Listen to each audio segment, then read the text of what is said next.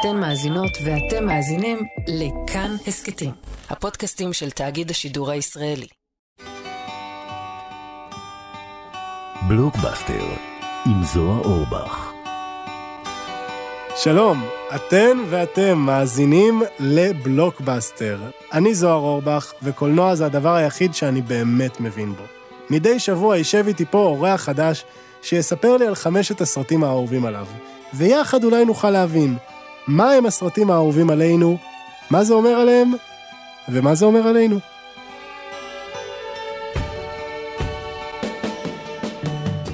ומולי יושב היום גורי אלפי, במאי, תסריטאי, סטנדאפיסט, שחקן, ובאופן כללי אחד האנשים הכי הכי מצחיקים בישראל. בנוסף, הוא גם אבא של אמה. זה גם משהו שראוי להזכיר. גם של סול, ושל מאליה, ושל ניה, מה אני אתה... כל הזמן יושב עליי זה שאני לא זוכר את השמות זה ברצף. בסדר גמור, אני נתתי שמות קשים. זה, ולהגנתי ייאמר שיש חמש כאלה? ארבע? ארבע. זה לא קל. חמש כולל הילה. בעלה של הילה, כן, כן. זה גם עניין. אה, גורי אלפי אהרון, שלום ותודה שבאת. כיף גדול. גורי, בוא נפתח בשאלה. יס. אתה יושב באולם קולנוע. כן, על המסך מולך משהו שאתה ביימת, אוקיי. ומסביבך קהל, מהמם. והם לא צוחקים. איך אתה מרגיש? מה זה סיוט, זה נורא. זה דבר נורא, אבל אם הגענו עד לשלב הזה שזה כבר מוקרן ממש there, אז אין מצב, עשיתי לזה את כל הטסטים האפשריים. את, בדקתי הכל. זה לא יכול להיות. כן יכול להיות, כי בסוף כן חוב, כל חוויה של צפייה היא, היא חדשה, וכל פעם יש קהל אחר, וזה באמת שונה. למשל, אה, כשהיה סרט שעברתי בבתי קולנוע ב... בסינמה סיטי, אז עברתי מבית קולנוע אחד, מאולם אחד לשני, ובאמת היו תגובות אחרות במקומות אחרים. וזה כן היה מעניין. אבל תמיד היה את הבסיס האיתן שפה תמיד, פה מבינים, פה עושים מעין, אה, כזה, זאת אומרת, כן, הדברים האלה היו די זהים, וזה אומר שפשוט בדקתי אותם מלא לפני. אה, ויש יש פעמים שבהם אנשים צחקו, אפילו כשאתה עומד על במה, ואנשים צוחקים ואתה אומר, על מה? יצא לי לא מצחיק, והם המפגרים פה? אה, לא, זה, זה קורה תמיד, שיש לך הפתעה בעניין של מתי צוחקים, יש, יש הפתעות נהדרות, אבל החוויה הסימולטנית, החוויה של להיות על במה, ו... אז זה קצת להיות בשליטה, כי אתה עוד יכול לעשות משהו עם זה. אבל לראות משהו שכבר עשית, נערך, קרה, הוא כבר מוקרן, והתגובות הן כאלה ואחרות, אתה מרגיש קצת שאין לך, לך יותר שליטה, אתה, אתה לא יכול יותר לעשות משהו בקשר לזה. לפני כמה שנים אתה ביימת לראשונה סרט. כן. עוד סיפור אחד. כן. אם אתה רוצה, בהזדמנות אוף מייק, אני עומד לשאיר לך את הביצוע שלי לשימי. אני חושב שאתה נורא נורא תאהב. איך, איך הייתה החוויה בשבילך לראות פעם ראשונה סרט שאתה ביימת על מסך קולנוע? כל החוויה של הסרט הייתה שיעור מטורף. אמ, הגעתי שאני כבר, כשאני כבר מכיר כל כך את עבודת הטלוויזיה והעריכה ו- ו- וכל המסביב, ולא האמנתי כמה זה שונה. כמה זה שונה. זאת אומרת, ידעתי שאני אצטרך לספר סיפור אחד, אני אצטרך שהדמויות האלה יהיו מספיק חזקות, ש... שיש לי רק צ'אנס אחד בעצם אה, עם, ה... עם הצופים. זה לא כמו בסדרה שאתה יכול רגע להתחיל, ואז זה, ואולי יש בטן בפרק שלוש וארבע, אבל בחמש אני חוזר עם זה, ואני יודע שבפרק תשע אני מביא את ירון לונדון, וזה יהיה זה, זה יהיה מיוחד, כי זה יהיה פרק כזה בוטל אפיסוד, שראש הממשלה, וכל מיני דברים כאלה. אבל פה... זה one time, וגם לא רק זה, אם זה לא יהיה טוב הם יכעסו, כי הם ממש יצאו פיזית מהבית וקנו כרטיס ונכנסו לאולם וקר להם. אז בעיקר היה, היה שיעור כל הזמן, מלא שיעורים, אה, איפה שעשיתי את זה אה, יחסית מהר בהתחלה, הבנתי שעשיתי מלא מלא טעויות, חזרתי, תיקנתי, אה, לא רק אני, לא, לא הייתי לבד, גם כמובן דרור וברק, וכאילו, אתה יודע, אנחנו בתוך זה, ועומר ברק ודרור ויידמן, ואנחנו בתוך זה. ואז גם אה, גלית חוגי ונועה ארנברג הצטרפו, זאת אומרת באיזשהו שלב לא היה לי כבר עניין של אגו בכלל. זאת אומרת, איפה שבהתחלה עוד חשבתי, לא, זה הסרט שלי ואני אעשה ככה ואני אעשה ככה, איזשהו שלב אין אגו, הכל כבר בחוץ, ורק בואו תעזרו לי לספר את הסיפור הזה הכי טוב שאני יכול, הכי טוב שאני יכול. וזה בעיקר היה שיעור. אני לא ממהר לחזור לעשות uh, קולנוע, כמו שאני לא ממהר לחזור לעשות תיאטרון, זה שני, אלה שתי פלטפורמות שנלחם, שאני הרגשתי שאני נלחם בהן קצת, ואין בי. אבל אני מאוד רוצה, זאת אומרת, אני מחכה להזדמנות, לדבר הזה שכאילו יבשיל אצלי ואני אגיד, אוקיי, זה הרגע שאני, וזה זה הפרויקט שאני הכי רוצה לעשות אה, עכשיו. יאללה. עכשיו, גורי, אנחנו בעצם באנו לכאן כדי לדבר על החמישייה הפותחת שלך, כן, על כן. חמשת הסרטים האהובים עליך. אבל זה לא פייר, כי הרשימה שלי מאוד מאוד ארוכה, וזה היה צריך להצטמצם. אז, אז אני, אני לא יודע אם היא, כמה היא אותנטית, בטוח יש את הארכיטיפים של כל הדברים שאני הכי אוהב. כן. אנחנו, לא, אנחנו נדבר בהמשך על מה ש... על הקורבנות שהיינו צריכים להעיף, אבל אני רוצה לדבר איתך על הסרט הראשון שלנו. He rode a blazing saddle. He wore a shining star. His job to offer battle to bad men. עוקפים לוהטים. לפי דעתי מל ברוקס כתב את המילים. אתה יודע, רגע לפני אני וידאתי את הסיפור שאני מכיר על השיר הזה, מל ברוקס נורא נורא רצה שיר מערבוני קלאסי, כמו של המערבונים הקלאסיים, והוא הלך, הוא כתב ממש מודעה בעיתון, מחפשים זמר בסגנון זמר הקאנטרי הנודע משהו משהו, ואותו זמר קאנטרי נודע משהו משהו בא, אמר, אני אשמח מאוד לשיר את השיר. הסרט שלך.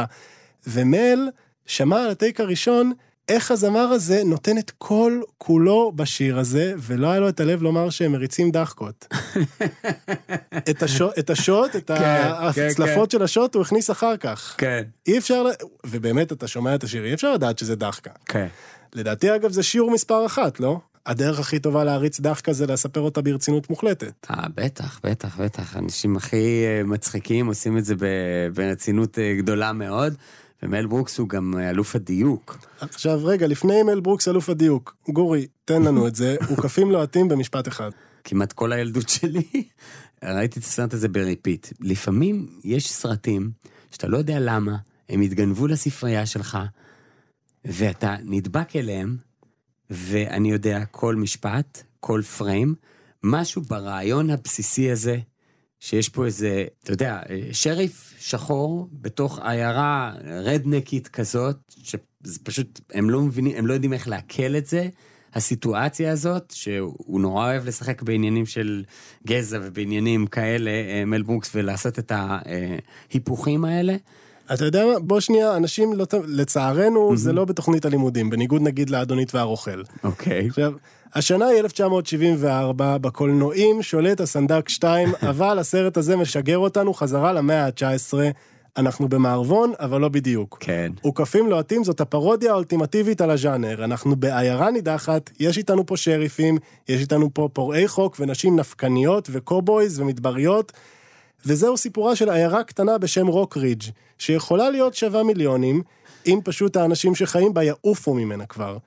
ולכן, לפוליטיקאי קטן ומושחת אחד, יש פתרון אחד. תגיד את השם שלו כמו שצריך. בוא תיתן לנו אותו אתה. הדלי. הדלי למר. הדלי למר. הדלי למר, בניגוד לכוכבת הקולנוע הקלאסית הדי למר, אנחנו עם הדלי למר, פוליטיקאי קטן ומושחת, שמחליט להקיף אותה משתי החזיתות.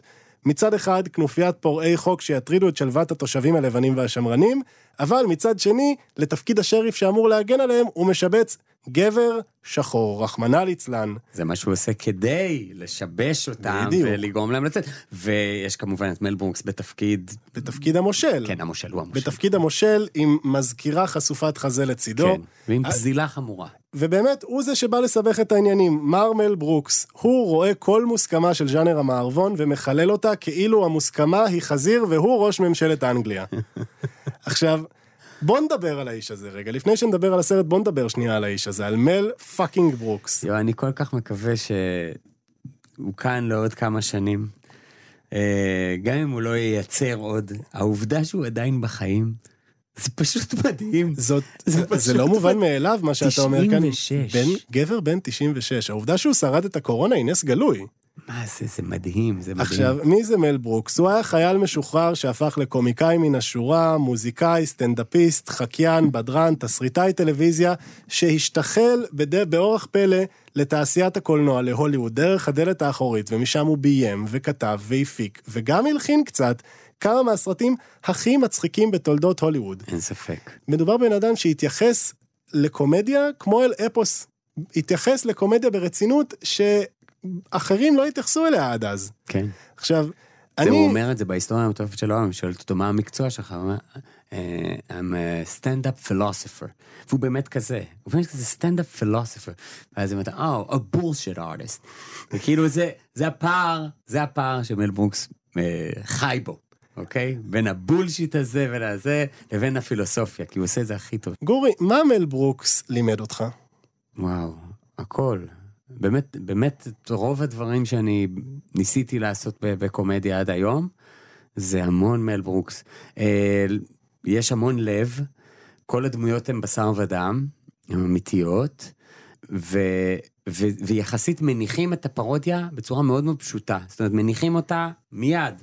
אתה, אתה כבר בפנים, זאת אומרת, מהפריים הראשון. המפיקים זה פרודיה על musicals, מער- אה, אה, עוקפים לוהטים זאת פרודיה על מערבונים. פרנקנשטיין הצעיר, כמובן. פרנקנשטיין הצעיר, זה גם, זה- אני הייתי משוכנע שאתה תלך על פרנקנשטיין הצעיר. זה מעולה. עכשיו, מה שיפה בפרודיה של מל ברוקס זה שזה לא רק עוד דחקה על הז'אנר, כלומר סבבה, יש פה cowboys, נכון. יש פה אינדיאנים. האינדיאנים אגב מדברים יידיש. נכון.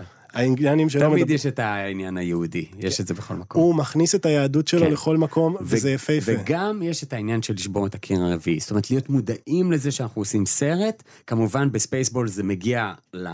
ספייסבולס משוגעים, שיגעון בחלל. הסטאר שם- וורס שם שלו. זה מגיע באמת לדבר הכי טוב שיש מבחינת המודעות, וזה שהם אה, צופים בסרט.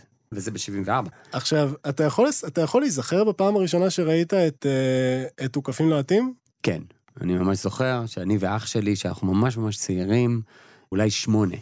אולי הייתי בן שמונה. אנחנו לא בקולנוע, אני רואה את זה בווידאו. אתה יודע, ראינו עוד פעם ועוד פעם, והבנו את זה בכל מיני ליירס. היו מלא שכבות שלא הבנו בהתחלה. אני לא מבין את, ה, את הקטע שהיא עושה מרלנה דיטריך שם, או מה שהיא אומרת עליו בחושך, שכאילו, is it true what they say about you people? are you gifted? are you so gifted? או, אבל מה כן הבנת? מה? מה כן הבנת? הבנתי שהיא מחבבת אותו. הבנתי שהיא בצד שלו, ואז היא תעזור לו, ואז... הבנתי שכולם שונאים אותו, ולא הבנתי באמת למה. מתי הבנת? זה ממש לוקח עוד שכבה ועוד שכבה. אני ואח שלי היינו אה, במנצ'סטר, אצל סבתא שלי, סבתא שלי אה, הייתה במנצ'סטר, והיינו באים אליה בחופשים, ולבן דוד שלי, דניאל, הייתה חברה שחורה. אה, והם ישבו ביחד, ויש משפט בסרט, יש משפט. אז אני מתנצל מראש שאני הולך להגיד את המשפט הזה.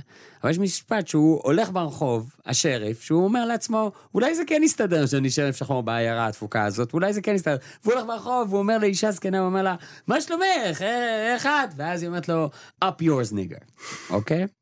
זה המשפט, זה מתוך הסרט. עכשיו, אנחנו מצטטים את הסרט, אנחנו כל הזמן עם רפרנסים מהסרט, אני ואח שלי.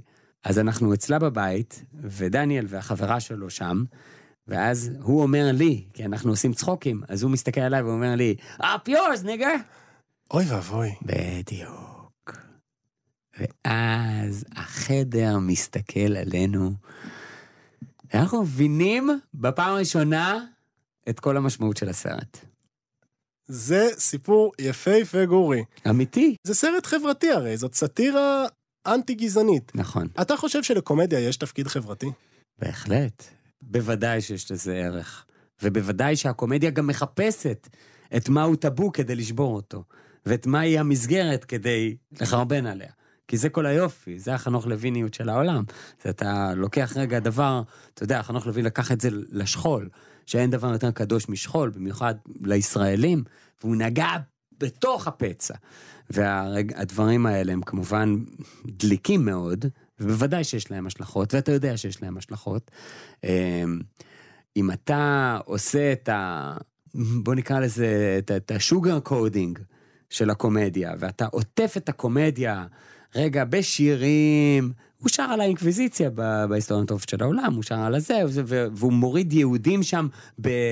תשמע, זה, זה image קשה. והוא אחראי לבדיחת השואה הכי טובה בתולדות הקולנוע. גם זה וגם, וגם המפיקים כמובן, כאילו גם שם, שהוא בסוף, הוא כן בסוף עושה היטלר, הוא עושה את זה. אתה לא חושב לפעמים, ש... אתה לא מתחרט לפעמים שאתה לא יותר אה, סאטירי בהומור שלך? אני לא יכול להתחרט על מי שאני לא. אתה, אוקיי, זה יפה. אם אתה שואל אם אני מתחרט על זה שלא נולדתי מל ברוקס, אה, אז אולי כן. אני לא חושב אבל- שיש לך על מה להתחרט בהקשר הזה, גורי. לא, אז אני אומר, I'm doing my best בכל דבר שאני אה, עושה. הדברים שאני אוהב, הם מגיעים יותר מ... אה, מל ברוקס, נונסנס, זה דברים דווקא ש... ופרודיה, דברים שהם לא בתוך הפרצוף שלך סאטירה. כי בעיניי יש להם אורך חיים מאוד קצר, הם נורא נורא כמו איזה עיתון, וב' הם נורא נורא מטיפים. אני לא, אין לי עניין להטיף בהומור שלי. יפה. אני בא, אני בא קודם כל להצחיק, ואם אפשר בתוך כל הדבר הזה גם להכניס כמה מסרים, אז איזה כיף, כאילו הצלחנו את הדבר הזה. מהמם. עכשיו, בוא נעבור לסרט הבא בחמישייה שלך. גורי, תן לנו את זה. זמנים מודרניים של צ'רלי צ'פלין מ-1936. אה, יש שיר כזה של הדג נחש, שהוא הופך למכונה, הב- הבן אדם הופך למכונה, אתה מכיר את זה? אה, זה, זה הדבר הזה, זה הבן אדם שהופך להיות בורג קטן במערכת, כל התקופה הזאת, שלכאורה העידן החדש מגיע, הקדמה מגיעה, המודרניזציה, ואנחנו אחרי השפל הגדול וכולם עכשיו כבר יודעים מה הם עושים, ופורד ממציא את הסרט הנע וכל הדבר הזה, ואז בעצם אנשים הופכים להיות פרגים קטנים בתוך מערכת נורא גדולה. זה כל כך יפה, ויש כאן את האתגר של, אה, של צ'פלין עם, ה, עם הקול. שניונת קונטקסט, ואז נדבר על הכל. אוקיי. על הכל ועל הכל. אנחנו עוברים מענק קומדיה אחד לענק קומדיה אחר. 40 שנה לפני מל ברוקס, צ'רלי צ'פלין, כנראה כוכב הקולנוע הגדול ביותר אי פעם. לא נראה לי שיש מישהו שלא מזהה את האיש הזה. צ'פלין כתב, ביים, הפיק והלחין את רוב הסרטים שלו, וכמובן שהוא גם כיכב בהם, לרוב בתפקיד היחפן. גבר עני, דביל, טוב לב, עם כובע, ז'קט, מקל הליכה ושפמפם שנהיה הרבה פחות אופנתי אחרי שדיקטטור אוסטרי אחר גנב לו אותו. והפעם אנחנו עם זמנים מודרניים.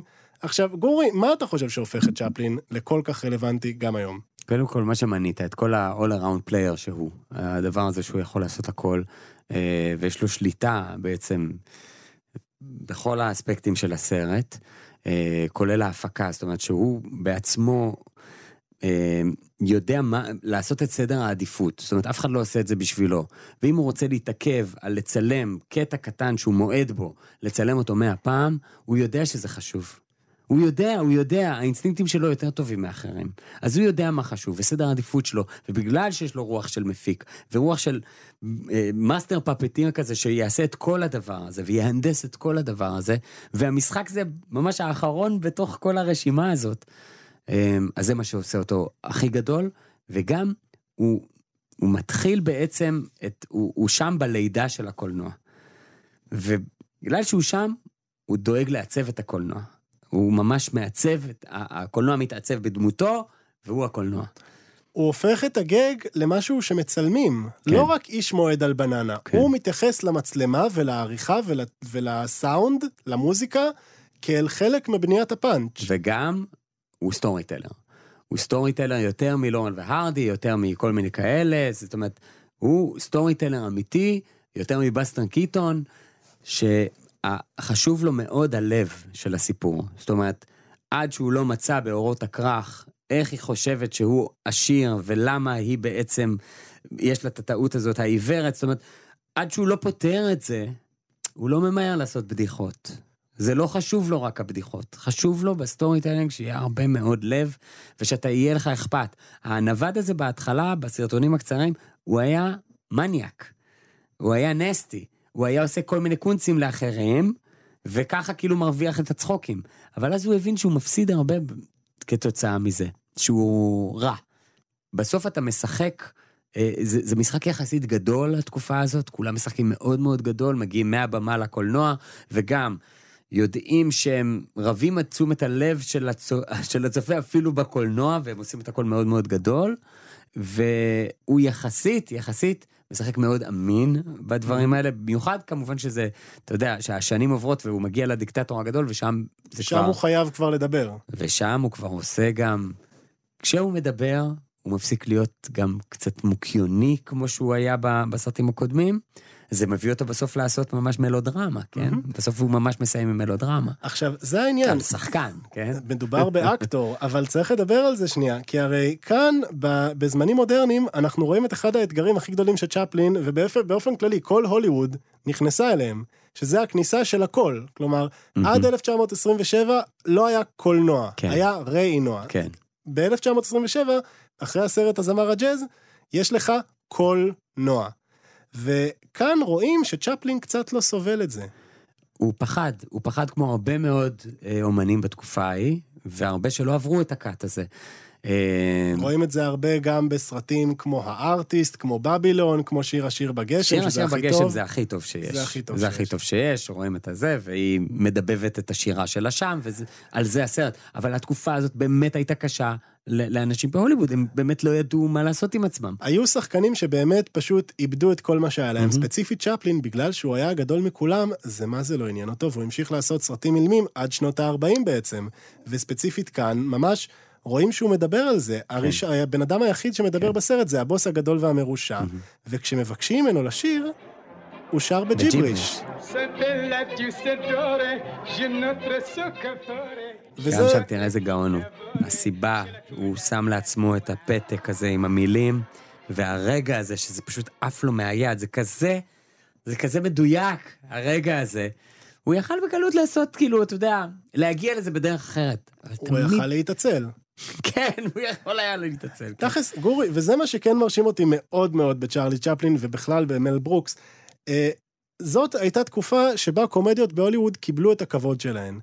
היום אני מרגיש שעם השנים, קומדיה, לפחות בקולנוע, נחשבת פחות ראויה. למה, מה, בוא נדבר על הבסיס של זה. למה אתה חושב שהממסד, למה באוסקרים לא זוכות קומדיות? תשמע, גם הקולנוע, בהתחלה שלו, היה נחשב לאומנות... אה, להמונים. כן, ו- ו- וזה לא משהו שכאילו, אתה יודע, כל האנשים שתפסו מעצמם שחקנים לא מיהרו להיות בקולנוע. אה, הדברים האלה הם זזים כל הזמן. אני, בעניינים של קומדיה, אני גם שמח שהדברים זזו, ועכשיו אין דיכוטומיה ברורה בז'אנרים. אתה יכול לראות דברים שהולכים, שזזים ממלודרמה לקומדיה כמעט ב- בחמש דקות. אני חושב שבעונה השנייה של האחיות המוצלחות שלי, אני הייתי בצבא כשזה יצא, ובעונה השנייה, הפרק של אה, מידד, בצבא, בצבא. אני ראיתי אותו, ופשוט מה זה- מיררתי בבכי כן, גורי. כן, גם אני זה בכיתי פרק שם מלא. קשה נורא, ספציפית כן. סיגפור. מי, ב- מי בוכה מסיגפור? מה זה השיר הזה בכלל? מה אתה בוכה אה, נועה מסיגפור? ארנברג הגאון, היא אמרה, הגאונה אמרה שצריך את השיר הזה, ואז חיפשנו, חיפשנו שיר אחר, וחזרנו לשיר הזה. תכלס, זה היה הפעם, זאת הייתה הפעם הראשונה שביימת הפקה. כלומר, כן. שביימת עם מצלמה והכל. נכון. לא, ביימתי, ביימתי דברים יותר קצרים, אה, כל מיני בגור ואוח ודברים כאלה. אני- חברים, אני, אני אישית אף פעם לא ידעתי שאתה ביימת בגור ואוח, כן. גורי. ואסף שלמון כתב, זה אני היה הגרסה הייתי הראשונה. ילד מתוק קטן שרואה גור ואוח, ואני חושב. שגם המפיקה היקרה שלנו כאן גם, דניאלה האהובה, ראתה גור ואוח, אני לא ידעתי בחיים כן, שאתה הפק- שאתה כן. ביימת את זה. גורי, איך משתמשים במצלמה כדרך לבנות פאנץ'? תשמע, אנחנו קיבלנו מתנה מה, מההורים שלנו, אה, שוב, אני, אחי, אחותי, קיבלנו אה, מצלמת אה, M7 כזאת, או M5, אני לא זוכר אם זה... הייתה מצלמה כזאת מגושמת מאוד, יש לה ממש אה, VHS בפנים, ובלי איזה עניין של עריכה או משהו כזה, היינו מצלמים איתה, עוצרים, ממשיכים את הצילום, את ההקלטה, והיינו בעצם יוצרים כל מיני סרטים בבית. וקיבלתי את המתנה הכי גדולה, כי אמרתי, מה זה, זה אפילו יותר מתקדם מבמה. כי בבמה, אתה לא יכול, אתה, הכל נורא חשוף. אתה, אתה, לא, אתה לא יכול אה, לעשות את הטריקים האלה. ובמסך, וואו, כמה דברים אתה יכול לעשות. וכשאני ואסי התחלנו לעבוד יחד, אז הייתה לנו מחברת שהייתה מיועדת רק למתי שיהיה, שתהיה לנו תוכנית, אז אלה הדברים. כי היו לנו כל מיני רעיונות, אבל הרעיונות היו לא ישימים לבמה. אמרנו, לא, זה נורא, זה נורא לטלוויזיה, זה נורא, זה, זה לצילום, זה לא לזה. וכשכבר התחילו, התחלנו לעשות דברים מצולמים, אז המחברת הזאת עבדה שעות נוספות, כי כל הזמן היו לנו את, ה, את הדברים הוויזואליים, ושאיך הם יעבדו יותר מצחיק ויזואלית, ו, ואיך הם, הם יעבדו יותר טוב בעריכה ו, ומול מצלמה, אה, מאשר, ה, מאשר על הבמה. ומה הטריק? זה, זה כן. מרחיב לך את האופציות ב... בחזקת מלנטה. כאילו זה נותן לך כל כך הרבה אופציות. אתה זוכר דבר ספציפי אחד שזה נתן לך? מה זאת אומרת? תן לי משהו, תן לי דוגמה. כשפעם ראשונה שאתה עובד עם מצלמה ואתה יודע שאת זה אתה יכול לעשות בגלל שזכית לצלם, בגלל שזכית אני אתן לך. אתן לך דוגמה הפוכה שזה מצחיק. הדוגמה ההפוכה היא שכשכתבנו, אסי ואני כתבנו מערכון מטומטם על ז'ורג' ורוברט, על שניים שתקועים באיזה אי ובלה בלה בלה, אז התחיל כמשהו שכתבנו כשנצלם, אז נעשה את זה, אבל אז בסוף כן העלינו את זה על במה. ודיברנו את זה כאילו זה מתוסרט, כאילו זה... אתה כאילו יודע שחלום שלי לראות סרט באורך מלא שמבוסס על מערכון החייזרים? אני באמת חושב שזה... לא, אבל להיות הוא. פטנטי, הוא יש לו פטנט אחד, הבן אדם הגיע, וזה לא הבן אדם, כאילו, לא, לא המרואיין הנכון. והנה עכשיו כל מדינת ישראל חושבת שהאיש הזה נחטף על ידי חייזרים, ואגב, מה שמצחיק זה שהמערכון הזה, אה, כשהוא התחיל, לא היה לו את הפטנט. הוא היה רק הבן אדם עם החייזרים. כלומר באמת היה לולב שמתלבלב. היה משהו כזה, אבל אז זה כאילו התהפך. ואז כאילו זה, אמר, אה, אוקיי, עכשיו, עכשיו זה, כאילו הטענת את הכל בלמה זה מצחיק. אנחנו עכשיו עוברים לסרט הבא. גורי, פנק אותנו ותן לנו את עירום במשפט אחד. הסרט עירום של מייק לי מ-1993. אמ, זה סרט קשה, אה, שנחרט לי בזיכרון בתור שאתה מגיע לאיזה גיל, אה, ואתה עם תהיות כאלה באמת גדולות של מה זה החיים האלה, ואתה רואה בן אדם משקף לך את כל החרדות שלך על המסך. מייק לי אלוף שיקוף החרדות. אתה יודע, זאת בעצם, רק שתדעו, זאת החריגה האחת של גורי. הוא נתן לנו ארבעה מהסרטים הכי מצחיקים וכיפים בתולדות הקולנוע, ואז סרט אחד שאני לא חושב שיש הרבה מדכאים ממנו. ממש. זה סרט אחד שב-1993 הבמאי מייק לי פורץ לתודעה עם סרט איום ונורא, במובן הכי טוב של המילה. כמובן שנפתח סרט עם בג'וני. קאסט מדהים. סרט עם cast מדהים. ג'וני, הנווד שאונס בחורה במנצ'סטר כן. ובורח משם באוטו גנוב לדרום לונדון, מתנחל בדירה של האקסית שלו, כן. מטריל את השותפה שלה ומסתובב ברחובות העיר, שוטח את הפילוסופיה הקונספירטיבית והפסימית שלו ברחבי העיר. גורי, אני חייב להבין את הרציונל. אנחנו על ארבע קומדיות, מגה קומדיות, כן. ועל סרט אחד שהוא מראה שחורה אחת אז גדולה. ניסיתי, ניסיתי בעצם להגיד פה, יש כאן כמה סרטים שעיצבו את, ה, את התודעה שלי, ממש. וזה אחד מהסרטים המעצבים האלה, כי הם היו בזמן מאוד מאוד ספציפי. בגיל 17, אוקיי? אני רואה את הסרט הזה. וזה משפיע עליי מאוד. איך זה השפיע עליך? קודם כל, עד הגיל הזה, עד הרגע הזה, אה, לא היו לי איזה חרדות מודעות כל כך. פתאום אתה אומר, אה, רגע, החיים זה fucking דבר שביר מאוד. אני הייתי, גרתי בקוקון, בחממה, ראיתי מל ברוקס, נהניתי מהחיים, עשיתי קומדיה בתור ילד, המשכתי לעשות את זה בתור נער, אז איזה חרדות זה היה- שיקף לך? ופתאום זה היה כזה, אה, החיים נורא נורא שבירים. הוא מסתכל שם על הכל, הוא אומר דברים פילוסופיים עמוקים, ואתה רואה את, ה, את הכלומיות שלו. הוא אומר אומר לו, למה באת ל, ללונדון? זה to run the marathon, נכון? יש לו כאלה, כל מיני אוקיי. כאלה ציני כזה. ו, וכולם שבורים. כל הדמויות שבורות לגמרי מסביב. וזה, אני לא יודע, זה ריתק אותי, זה היה כמו לראות תאונה מתוחכמת, אה, אלגנטית, שנכנסה לי מתוך, לתוך האור, ולא הייתי אותו בן אדם אחרי הסרט הזה, וכנראה זה, זה סמל לתקופה הזאת ששינתה אותי וכבר לא הייתי אותו בן אדם.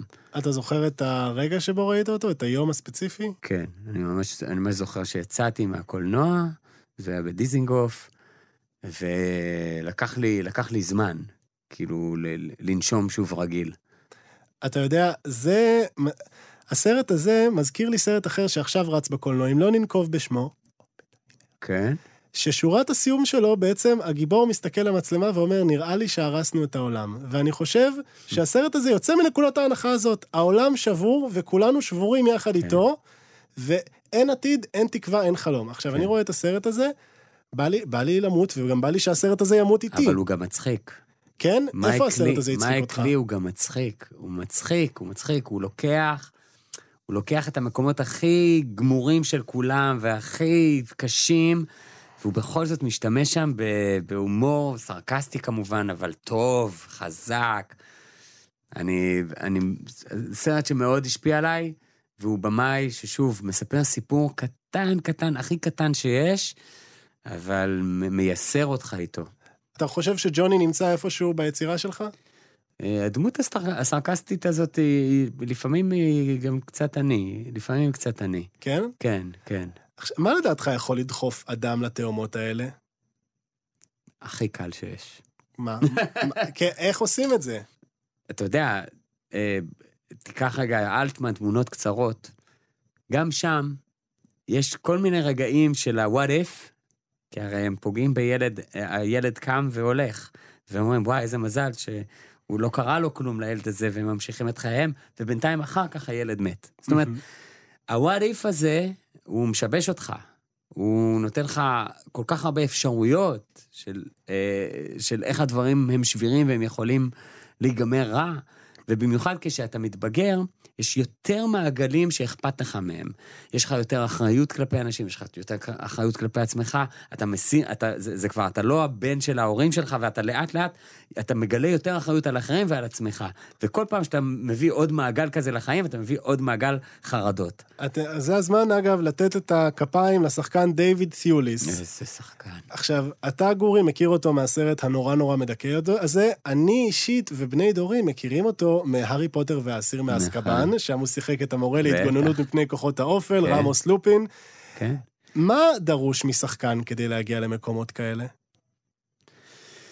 אה, לצערי ולשמחתי עוד לא, עוד לא חיטטתי מספיק בנפש שלי כשחקן. אה, אני, דווקא לאחרונה, בכמה שנים האחרונות, אני יותר משחק מאי פעם, אה, ונותן לעצמי ממש להיכנס לזה. אני יכול להבין, סתם מעבודה למשל עם, עם ארז קבל, אה, שעשה את הטבח, אני יכול להבין מה אני צריך כדי להגיע למקומות אה, נוגעים מאוד ושבורים מאוד, ו, ו, ושכן יצ, אה, יהיה בהם הזדהות מאוד מאוד גדולה, כי, כי הוא לא, הוא לא שיכור לגמרי, הוא לא מסומם לגמרי, והוא לא מטורף לגמרי. שלושת הדברים האלה היו מרחיקים אותך מבחינת ההזדהות. הוא לא. הוא על התפר שם, ובגלל זה אתה כן מזדהה איתו. אתה מזדהה איתו על הראייה העגומה של איך הוא רואה את החיים ואת ה, את חוסר התכלית. הליצנים שהוכיחו שהם יכולים להיות גם דרמטיים, ג'ים קרי כאלה. מהמם. מי עשה את המהלך הזה הכי טוב בעיניך? שחקנים שהוכיחו שהם לא רק קורעים מצחוק, הם גם דרמטיים נורא. אין ספק, אה, זה אנדי קאופמן, אבל זה כאילו tricky, כי הוא גם אנדי קאופמן בתוך הסרט הזה. אני אלך על, אה, על הכי טוב שיש, אה, רובין וויליאמס, או, עליו השלום. עליו השלום. בתמונות אני הוא קצת מדבר פסיכופת שם. על... הוא, אה, הוא קבצן שם, הוא... אה, פישר קינג, אתה מדבר או, על פישר פישר קינג, קינג. היה מועמד על זה לאוסקר אפילו. There's nothing trashy about romance. In romance, there's passion, there's imagination, there's beauty. זה התפקיד הדרמטי, וואו. הצ'יינג שהוא עושה מקומדיה לדרמה שהוא גורם לי שם לבכות, וואו. הוא הרג אותי בסרט הזה. וזה מהלך שאתה גאה בעצמך שאתה גם עשית? אני לא, לא, לא התכוונתי לעשות אה, איזשהו מהלך כזה, אה, אבל זה מרגיש לי, מרגיש לי לא נורא מסובך אה, לשחק אחרי שאתה עושה קומדיה. אוקיי. כי בעצם אתה צריך לעשות פחות. קומדיה זה פרפורמנס באקסטרים. אתה עומד על במה, אתה לא קומדיה צוחק, זה אתה מת. לעשות, לעשות את הדבר הזה ספציפית, ואין ורסיות לדבר הזה. זה, אתה צריך לעשות את זה הכי טוב שיש. זה... במשחק דרמטי, יש הרבה ורסיות לדבר הזה, ובעיקר אומרים לך מסביב, וגם אתה לעצמך, פשוט פחות. ככל שאתה עושה פחות, וואו, איזה שחקן. זה, זה מוזר. אתה יודע, אנחנו עכשיו מתקרבים לסרט הרביעי שלנו, מתוך החמישייה. חברים, אנחנו עכשיו בשנת 1933, ואנחנו עומדים לשתות מרק ברווז, הסרט מרק ברווז שביים ליאו מקרי בחיכובם של האחים מרקס. טוב, אורי, אני אוהב את כל הסרטים של האחים מרקס. אני לא ידעתי מה לבחור. אז באמת. למה מרק ברווז? כי תשמע, הם כל כך מצחיקים. הם כל כך מצחיקים, ונראה לי שממרק ברווז, אם אני לא טועה, זה האיקוני של המראה. מרק ברווז נחשב לסרט הכי גדול שלהם. שנייה, רק קצת, קצת, כן. קצת הקשר למי שלא מכיר את בבקשה. האחים מרקס. יש לנו את גראוצ'ו, הרפו, צ'יקו וזפו. זפו, דרך אגב, זה היה הסרט האחרון שלו איתם, בין השאר, בגלל שהוא לא עושה בסרט הזה כמעט כלום. זאת קומדיה מטורפת על מדינה בדיונית בשם פרידוניה, גראוצ'ו, האח החכם ביותר, מגלם את פיירפליי, גבר משונה, אח חד, שממונה להנהגת המדינה המשונה הזאת, אחרי שהשוגר מאמה של המדינה מחליטה שהוא האדם הראוי ביותר לתפקיד. במקביל, שגריר המדינה השכנה שולח שני מרגלים במטרה למצוא חומרים מכפישים על אותו פיירפליי. fun fact, לשגריר הזה קוראים טרנטינו. המרגלים האלה מגולמים על ידי שני האחים מרקס האחרים, צ'יקו הדביל והרפו האילם. ניסיונות הסכסוך בין שתי המדינות מסתבכים ומפה לשם מדינת פרידוניה מכריזה מלחמה. עכשיו, אנחנו הולכים לאייקון קומדיה הרביעי שלנו בפרק הזה. מל ברוקס, צ'רלי צ'פלין ועכשיו האחים מרקס. כן. למה הם אייקון? מה הם הביאו לשולחן? וואו, זה האנשים הכי מצחיקים שיש. לאלי בן דוד, שעשינו יחד את הסדרה שקופים עם יובל סמו, יש לו את הגרסה הזאת הכי טובה. הוא אומר, "אה, יש בקומדיה, יש את הטיפש, ויש לידו טיפש עם יוזמה. ואמרתי לו, וואי, כאילו, זה כזאת, באמת, תובנה מדהימה, כי זה כל מה שמצחיק אותי, זה הדבר הזה. וגראוצ'ו הוא טיפש עם יוזמה. הוא כאילו חד, אבל זה, הוא, הוא יכול היה לא להסתבך, אבל הוא כן מסתבך כל הזמן. והם כולם מסתבכים כל הזמן, האחים האלה. ויש ביניהם דינמיקה שהיא שייכת רק להם. אף אחד אחר לא יודע לעשות את הדבר הזה, אולי אבוט וקוסטלו כאלה וזה, המהירות שבה הם קולטים אחד את השני, מרגישים אחד את השני, ויש, הפיזיות, הסלפסטיק, בעיניי, יותר מצחיק מצ'פלין, יסלח לי צ'פלין, כי צ'פלין הוא כולו לב. האחים מרקס הם כאן כדי להרוס. והם גם שולפים, סליחה, בוא נלך קודם לכאן כדי להרוס. קומדיה זאת אנרכיה באיזשהו מקום? כי אצלם, כשאתה רואה את זה, אתה חושב שכן. ממש כן, אבל זה גם ה... הסדר המופתי של הטעות. כי אתה צריך שזה יקרה כדי שזה יקרה, ושהדלת תיפתח בדיוק שזה יקרה, ובדיוק שזה יקרה.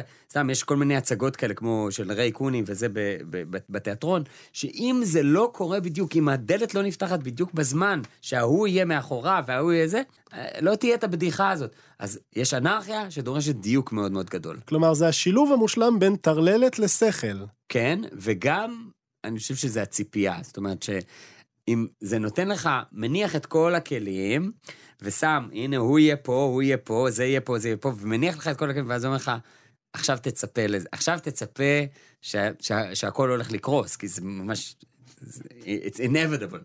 ואז כאילו, כשזה קורס, אז זה מפואר. וזה לא יהיה מפואר בלי סדר, זה יהיה מפואר עם סדר, מופתי. אתה יודע מה אני אוהב בסרטים מהסוג הזה? שאגב, גם את זה לא רואים מספיק, בטלוויזיה רואים את זה יותר.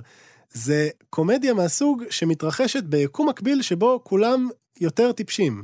קצת כמו טינה פיי, קצת כמו, נכון. כמו ניו יורק של רוק 30. נכון, נכון. כמו המחצית השנייה של פרקים של הסימפסונס. הרי ספרינגפילד זה מקום מאוד מאוד רגיל. אבל אז, בערך בדקה ה-10 של הפרק, אתה מבין שכולם כאן דפוקים נורא, מהומר ועד הקופאי של הסופר, דרך הבוס הגדול. כאן פרידוניה דפוקה מהיסוד, מההתחלה כבר. אבל כל הסרטים שלהם, תשמע, אני, לילה בקזבלנקה, אמ, זה, זה, אלה סרטים שאתה אומר, איזה כיף בטח היה לעשות אותם. אתה חושב שאפשר לעשות סרטים מצחיקים בלי ליהנות בדרך? אם יש כאלה, ואני לא מכיר כאלה, אה, אני בטוח שהם לא מצליחים. מה הסט הכי מצחיק וכיפי שהיית בו? וואי, זה לא פייר.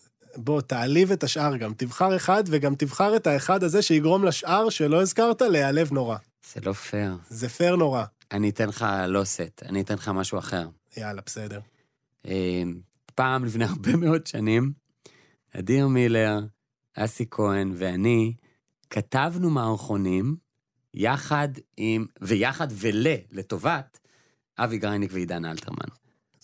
אז היינו החמישה האנשים האלה בדירה של אה, אבי וגם בדירה של עידן, לסירוגין, ופשוט היינו יושבים וממציאים מערכונים. ואני אומר לך את האמת, היו, היו תקופות שקצת פלרטטתי עם המחשבה של לכתוב משהו על התקופה הזאת, אבל אז בדיוק יצאו כל מיני פרויקטים כאלה נורא... של התסריטאי הקומי של ה- המתחיל, בדיוק, של האנשים על עצמם. ואז אמרתי, טוב, אני לא אהיה חלק מהז'אנר הזה. אז נצטרך לחכות עוד איזה חמש שנים שנשכח מהז'אנר כדי שאתה תיתן לנו את התקופה הקסומה שלך עם אה, אסי ואדיר.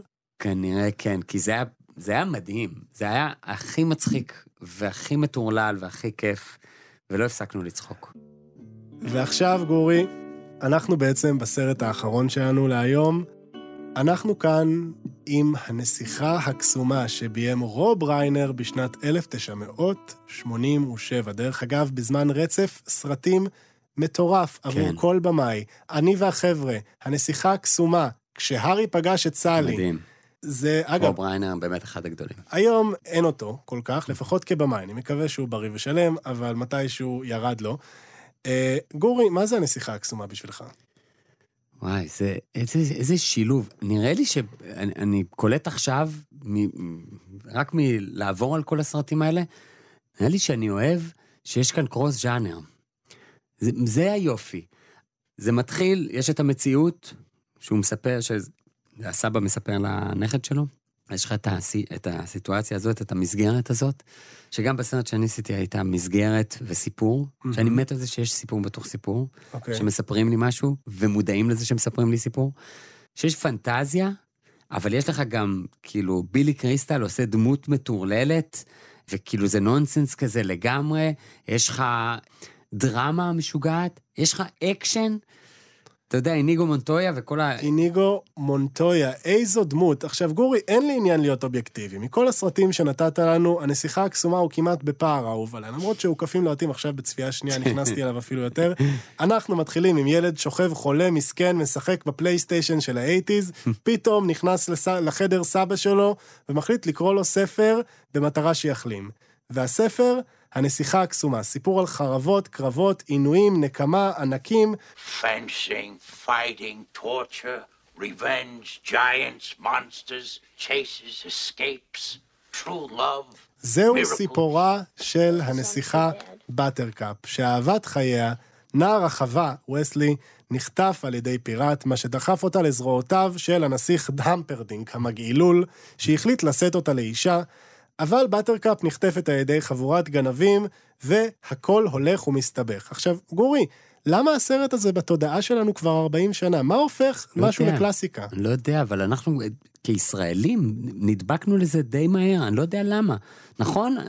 כן, ישראלים חולים על הסרט הזה. חולים על הסרט הזה. משהו כנראה, קודם כל, כנראה הקרינו לנו את הסרט הזה, כן, קודם כל. אני- מישהו קנה את זה, יש מישהו ביני רכש לבינך את זה. משהו כמו 30 שנה, וגם לי הראו את הסרט הזה בבית ספר. מעניין הקטע הזה, מעניין למה. אבל הסרט עצמו הוא גם אייקוני מאוד בעולם, זאת אומרת, זה לא רק אה, פה. אה, יש משהו בפנטזיה פוגשת את ההומור ואת האקשן, ש... וכמובן, יש לך פה ליהוק יוצא מן הכלל. אגב, זה המקום, רייט פן בוא ו- נדבר שנייה על רובין רייט, בגלל שבסרט הזה, באטרקאפ, הנסיכה הקסומה, לא עושה שום דבר, היא לא דמות כזאת מעניינת, ורובין רייט לא כל כך טובה פה. עם השנים היא התבגרה, והפכה להיות אחת הנשים הכי מדהימות בעולם. כן, ואת הקלפים. ואת. הקלפים, וזה קצת לפני, וזה אחרי שהיא עשתה את פורסט גאמפ, ובדרך עוד עברה אצל ארי פולמן. כן, כן. עכשיו, בעיניי זאת הפרודיה המושלמת, אולי בגלל זה הוא עובד, בגלל שזאת הפרודיה המושלמת, באיזשהו מקום קצת יותר מאוכפים לוהטים אפילו, כי זה. הדבר עצמו והדחקה, זה היופי של הבלון, אבל גם הקול המצחיק שהוא עושה כשמוציאים ממנו את האוויר. נגיד, הסרט הזה, והרי הסרט הזה זה הסרט והפרשנות, כמו שאמרת, הסרט, הסיפור והפרשנות של הסיפור כן. built in. כי הסרט מתחיל בגלגול עיניים לרעיון הזה של אגדה. מה, כמה אפשר כבר נכון. לשמוע על נסיכות? נכון. כן, אבל הוא ממשיך בזה שאנחנו פשוט נכנסים לאגדה הזאת, כי היא כתובה אבל זה העניין של טוב. framing, זה בדיוק הדבר הזה. אתה ממסגר משהו, ואז יותר נוח לך להסתכל על זה. זה גם מה שקורה בסרטים אחרים, גם מל ברוקס עושה את זה, גם הפרודיה עושה את זה. אומר לך, אוקיי, אנחנו יודעים שאלה הכללים של המשחק, עכשיו בוא נהנה. נגיד, איפה זה... מותר לך ליהנות, מותר לך לצחוק, מותר לך ליהנות מהז'אנר. לצחוק על ולצחוק עם בו זמנית. אם מה- אנחנו בסרט שלנו אמרנו את המשפט, אמרנו על קומדיה רומנטית, את המשפט שזה לא הגיוני שיו גרנט, יו גרנט הוא כאילו האיש, ככה אמרנו בתוך הסרט. איך הוא- זה עוד סיפור אחד. כן, אז שם הבן אדם אומר, הדמות אומרת על יו גרנט בסרט אחר, הוא אומר, איך זה יכול להיות שכאילו חשבו שהוא כאילו לא נראה טוב, שהוא מסכן. הוא לא מסכן, הוא יו גרנט, הוא נראה מדהים. הוא לא, איך זה, וזה תמיד כאילו הטריק של קומדיה רומנט, רומנטית. אז כאילו, כשאתה עושה framing כזה, ואתה אומר, אני, אני מודע לזה, אני מודע למה אני עושה עכשיו, אני מודע לז'אנר, ואני מודע למה אני עושה עכשיו, אני מודע לזה שאנחנו עושים סרט. אז גם זה עושה את זה, גם, גם בנסיכה הקסומה זה עושה את זה, ובכל זאת, עוצר לפני שהם מתנשקים ואומר לילד, טוב, אתה לא תרצה לשמוע את זה. והוא אומר לו, למה? לא, זה הם מתנשקים וכאלה. ואז הוא אומר לו, לא, אתה יודע מה, אני רוצה לשמוע את זה. וברגע שהוא נותן, הוא מאפשר לכולנו להתמסר לקיץ'. אתה יודע, לא לקחת וזה- את זה כאילו בתוך הזה, אתה מבין? זה מה שאני גם קיבלתי מהצפייה עכשיו בסרט, אמרתי וואלה, המהלך הכי מעניין שקורה בסרט זה המהלך של הילד. זה סיפור על ילד שרוצה לשחק פלייסטיישן ובסוף לומד לאהוב סיפור על נסיכות שמתנשקות. בסוף מתבגר. בסוף הוא מתבגר. זה ו- מה שקורה לו, זה סיפור על התבגרות. בוא, אני רוצה כשאלה אחת לסיום, תודה רבה לך דרך. אגב על כל הדבר הזה. צ'רלי צ'פלין כתב את השיר הזה, Smile though your heart is aching, בין השאר לכבוד זמנים מודרניים. אתה יכול לספר לי על פעם אחת שבה אתה גם אמרת לעצמך, טוב, אני עומד עכשיו לחייך ולצחוק ולהצחיק למרות ואולי בגלל שהלב שלי עכשיו נשבר? הרבה פעמים. הרבה מאוד פעמים. גם, כשזה קורה לי בחיים הפרטיים שלי, אבל גם, בוא נגיד, בעניין הלאומי שלנו, שעוד שבר ועוד שבר, ועוד מלחמה, ועוד, אה, אתה יודע, רצח פוליטי, וכל מיני רגעים כאלה בחיים שלי, שאחרי זה מיד הייתי על במה, כאילו, לא, לא הרבה זמן אחרי. מה הבדיחה הראשונה שסיפרת אחרי שרבין נרצח? לא זוכר. אני לא זוכר. אבל אני בטוח שסיפרתי. אתה הקומיקאי שפרץ בתקופת האינתיפאדה השנייה בעצם. כלומר, אוטובוסים התפוצצו ואסי וגורי עפים כן. באוויר. כן, ואני זוכר אה, ימים של לילות שאנחנו צריכים להחליט אם אנחנו מופיעים או לא אחרי פיגוע. אה, זה תמיד היה קשוח מאוד. על מה אתה לא תצחק? אני לא אצחק, זה, אין כזה דבר, אין, אין, אין חוק כזה, יש רק טיימינג, יש רק הקשר, יש רק האיך. האיך עושה את הכל.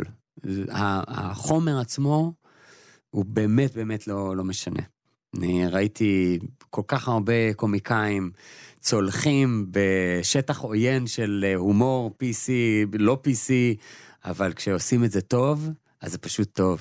אתה יודע, יש כבר, זה התחיל מאוד להימאס אפילו, קומיקאים שאומרים, ה-PC הזה הורג את הקומדיה, ה-PC הורג את הקומדיה. איפה אתה בזה? כל דבר שדוחק בנו אה, לעבוד יותר קשה ולהתאמץ יותר על בדיחה, עושה את הבדיחות יותר טובות. אתה יכול להיזכר בפעם אחת שאתה רואה סרט, ואתה רואה איך הבמאי מזיע ממאמץ להצחיק וזה לא עובד? אני מצטער להגיד, אבל רוב הדברים שאנחנו רואים הם דברים לא טובים. בוא תשחיר על משהו אחד שאתה מרגיש בנוח להשחיר עליו, כלומר, לא ישראלי, אתה לא, אל תשחיר על ישראלי אם אתה לא רוצה, למרות שאתה מוזמן, כמובן. אמ, הילה מכורה לסדרה שנקראת זרה. אאוטלנדר. תודה רבה כן, לך. איך הם אוהבים לשכב שם אחד עם השני, סיסו ושמחו.